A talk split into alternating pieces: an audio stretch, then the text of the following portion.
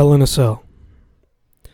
Currently living like I'm in a hell in a cell, stuck in my home, stuck in my thoughts, body fighting to find to get out. But I can't get out, at least not as often. I let the words flow in the paper, the compo, and the cell, slowly escaping the hell in a cell. Though I sometimes fall like mankind against the Undertaker, and I'm left with broken teeth. But that's alright, that's okay, as long as I get to escape the hell in a cell.